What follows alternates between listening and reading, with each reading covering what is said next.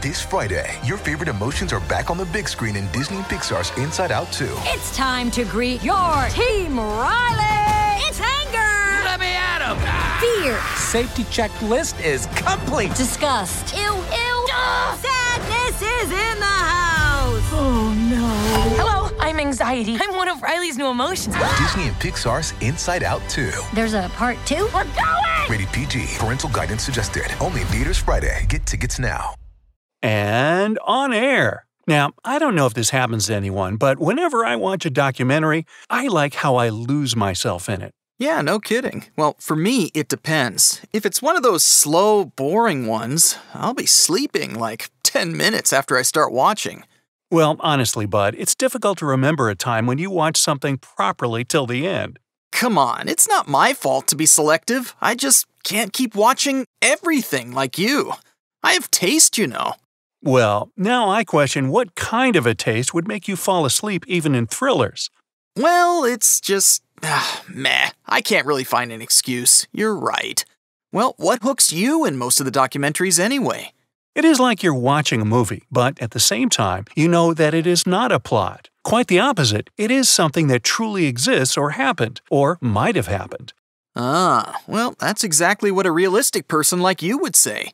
So, guys, I'm so happy to tell you that we're trying a different concept today. Take it as an audio documentary. We're diving into some places with question marks on Earth. We'll be talking about them briefly. Normally, before each episode, we split the topics, but this time, we'll be giving you mini trailers for each place we'll mention. We've got a lot to do. Let's start. Our first place is from Minnesota. There is this The Devil's Kettle waterfall, which seems to be like any other one in the world. The Devil's Kettle? Huh, I wonder who named this place. What's so different about this waterfall? Well, when you take a closer look, you'll see that it actually has two different bodies. One side is falling into another body of water. Yeah, that's quite understandable. How about the other one?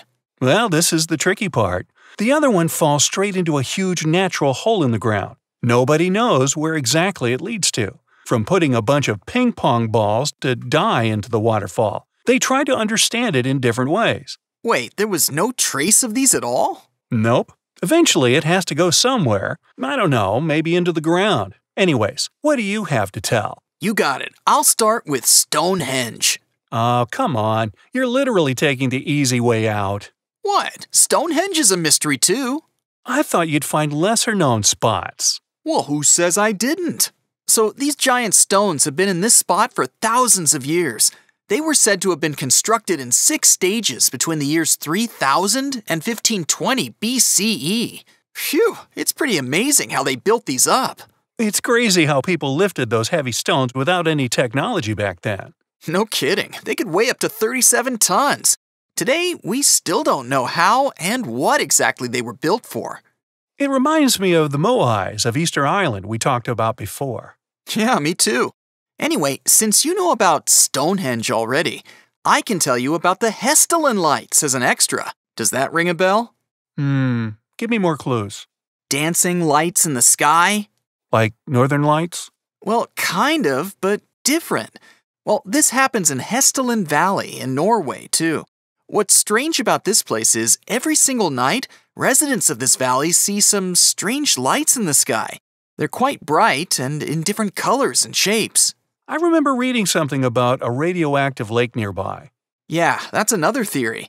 They say these lights might be caused by some particles emitted by the lake, but others claim that it might be caused by the sulfuric acid in the base of the valley. When it contacts the water, voila! A little light show in the sky. Honestly, I'd say Northern Lights fascinate me more, but since we can't know the reason behind the lights of this valley, it attracts me more. Oh, yes, the irresistible lure of the unknown. Yeah. Speaking of the lights in the sky, how do you feel when you see a lightning storm in rainy weather? Well, I tend to switch on Edgar Allan Poe mode dark and grisly. What if I tell you there's actually somewhere in Venezuela with constant lightning storms? Okay, describe constant. Well, most nights during the year, when the clock strikes 7 p.m., this lightning storm begins and lasts around 10 hours. That's a long time. Doesn't it ever stop? Strangely, only in 2010 the storm stopped in the middle of the night and didn't return for six weeks. Scientists guess it might have been caused by the surrounding mountains that bring warmer winds from the Caribbean Sea. So, how does it end up as lightning storms? Well, they say it could happen when the warm and cool air from the mountains are forced upward. Oh man, it'd be cool to see it for one night though. Okay, so my next spot is in Romania, a place called Movile Cave. It's just like a different planet. Hmm, how come? So one day, some workers discovered this place that waited in complete darkness for 5.5 million years. At first, one would think that there's nothing inside but utter darkness, but actually, there exists a completely sustained ecosystem with over 30 species that can't be found anywhere else on Earth. Wow, if this can happen in such a small cave, I cannot imagine what other planets can contain. And it's your turn. So, after our survival story talks, I had to check so many things about the Amazons. Aw, I'm so proud that I fed your curiosity. I admit that. So, there I found a river in the forested region of Mayantuyacu, which actually is steaming hot. It runs at 196 degrees Fahrenheit. Can you believe that? Oof, I think this place should have been called the Devil's Kettle. Hmm, are you thinking what I'm thinking? Hmm, probably not. Well, I'm having scenarios of boiling eggs or cooking pasta in the river. Might even make lasagna. That's why I said probably not. Well, I feel sad for the person who's going to eat them already. Hey, don't judge my cooking skills. You know me. I always take the best out of it. If the water's that hot there, it makes me wonder if there's a volcano nearby. Nice connection. Actually, even a geophysicist explaining that boiling rivers are generally connected to an active volcano or magmatic system, but there are no volcanoes nearby. Ah, well, at least I tried. Another strange place from my list is in the Namibian desert, full of snakes and elephants. Have you seen the evenly spaced circles there? Mm, I've seen it in a documentary before. They look like polka dot patches. I've heard something about termites causing them. Well, it's not proven though. It's still not explained how exactly they're formed. It sounds like a place that Ivan T. Sanderson would have loved. He was just so obsessed with these abnormal places on Earth. Oh, yeah, yeah, definitely.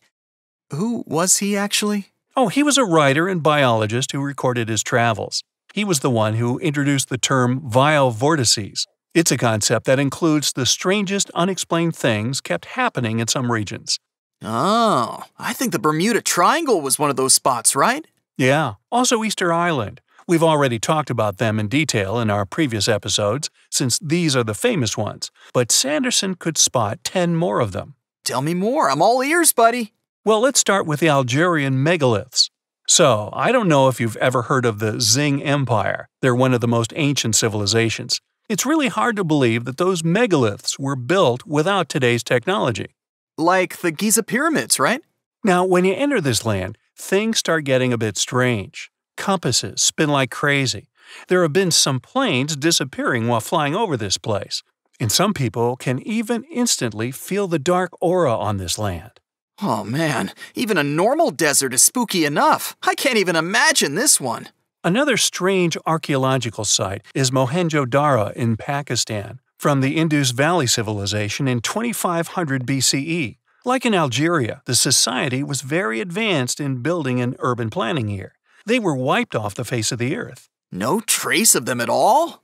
All we have is their city left behind and theories like natural disasters or invasion of another empire. Huh. Well, if this place fits into the Vile Vortices map, could it be this inexplicable power that made them disappear? Maybe. By the way, there is also another vile vortex with exactly the same destiny Great Zimbabwe. It once had around 20,000 people. Now it is a ghost town. Are there any similar theories? Nope, nothing, not even myths.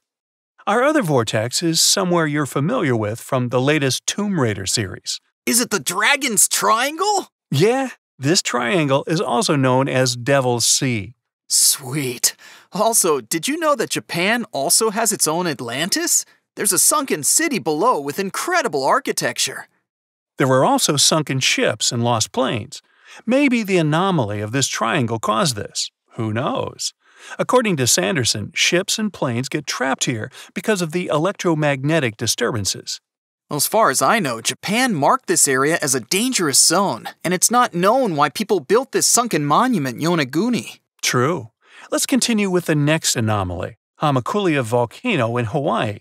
Since this place is located in the Ring of Fire, locals respect it so much because they believe it also has a mysterious power. In some reports, some strange electrical energy was detected in this area. And not surprisingly, planes vanish here too? Exactly. Also in the Wharton Basin and Loyalty Islands. Both places are located in Australia. In the Wharton Basin, there have been huge earthquakes and a new fault line formation. In the Loyalty Islands, there are a lot of strange whirlpools. Ah, Australia's not the lucky continent on this topic, eh? Next one is the South Atlantic anomaly. As you can guess from its name, it's a place where natural radiation flows out of control. It's said that when some astronauts tried to have a look at this zone, they experienced hallucinations, and even satellites can't take pictures of it. Astronauts with hallucinations? Oh, this is getting even crazier. Lastly, the North and South Poles. In 1845, an expedition left from England to search the North Pole. They never made it back. All 129 men were lost, and few traces were found of them until over 150 years later. When it comes to the South Pole, some believe that there were once ancient civilizations. Huh, even walking on icebergs is pretty hard. How can they ever check it out? Well, it is already hard to check because of the harsh conditions. Okay, so far we get the general idea of these vile vortices, but they're all in different places on Earth. Is there any common reason behind this? There is a spiritual theory that says they should be in those locations to form an ancient map for navigating travelers. Some even say that it could be like a portal to hop from one place to another. Huh, well, portal theory sounds like a lot of fun to me. I think I'd try it. Yeah, me too. Also, when you look at these vile vortices on a map, they're not scattered randomly. Six of them lie almost perfectly in line above the equator, and the same goes for the six below it. That's why they also say our planet is organized like a giant puzzle thanks to these spots. So they serve as sort of centerpieces. Anyway, I talked a lot today. I'll give you the floor completely. Nah, you did good, buddy. You've literally brightened our minds with vile vortices. I'll just talk about a few places more. There's this village called Kodinhi, where more than 450 pairs of twins were born. 450? How many people live there already? Only 2,000 families. Now, normally the average in the whole country would be like 9 in every 1,000, but in Kodinhi, it's 45 in every 1,000. So researchers went to this village to try to understand the reason behind it. They collected hair and saliva samples to check their DNA, but never got any conclusive answers. Wow, we should have talked about this place in our Mysterious Village episode. Yeah, I wish my mom gave birth to another one of me there. I'd love to have a twin. One more of you? No, no, no, no. You are already too much as one. Aw, you're breaking my heart, man. Just kidding. That's all right. Now, are you ready to go somewhere even older than ancient Egypt? Where? Gobekli Tepe, in the eastern part of Turkey. This was built with really heavy limestones even 7,500 years before the pyramids. That's so strange. We really can't think how it could be possible to lift those heavy stones. I mean, even if they had their own method back then, how could they even share this knowledge with the others? They're located in different places on Earth. Yeah, no kidding. Well, heading to a bit of Asia, there's this strange gold rock on the edge of a cliff with a small pagoda on the top of it. It's so massive, and it slightly touches the cliff, and nothing else. Ugh, I could never go near it. I'd feel it could just fall any minute. Well, it hasn't happened for centuries, so why not give it a try? According to the legend, it actually could stand there like this thanks to a single strand of Buddha's hair. Hmm, still, I'd prefer seeing it from afar. Shall we wrap up today's episode? No, no, no, wait, I- have got one more. Lastly, I'll take us all to Georgia, where there's a guide stone erected for the post apocalypse in eight languages English, Spanish, Swahili, Hindi, Hebrew, Arabic, traditional Chinese, and Russian. Ah, I think I heard of this one. It should be quite new, right? Yeah, at first I thought it was ancient, then I saw it was actually erected in 1980, which was a while ago, but not that ancient. Nobody knows who put it there and why. Thank you for bringing your wisdom seeds into today's program. You are welcome, my friend. Well, I know we've talked about a bunch of things today. Mother Nature is so full of secrets, am I right? If there is anyone that grasps your attention, you can check it out more. There are really good documentaries on most of these places we've mentioned today. Or if you decide to visit, make sure you're not alone, especially in those spooky places. Also, I think we deserve a credit for ourselves here. For those who enjoy checking out these strange places, we've actually talked about the Bermuda Triangle and Easter Island in more detail in our previous episodes. Yep, true that. So, stay bright till the next time. Bye.